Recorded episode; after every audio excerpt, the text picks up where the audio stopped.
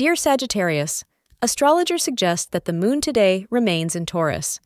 If you are going through some hardships, today might be a brighter day for you to gather more positivity in your life. Today, you might solve many previous problems in your life.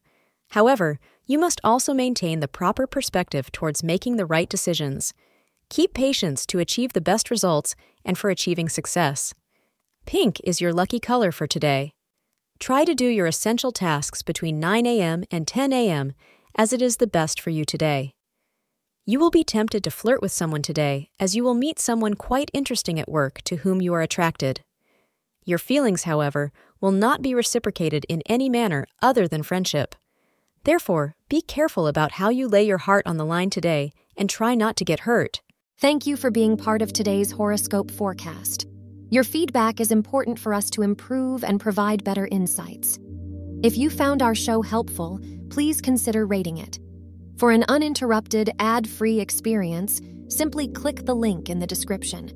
Your support helps us to continue creating valuable content. Thank you for being here and see you tomorrow.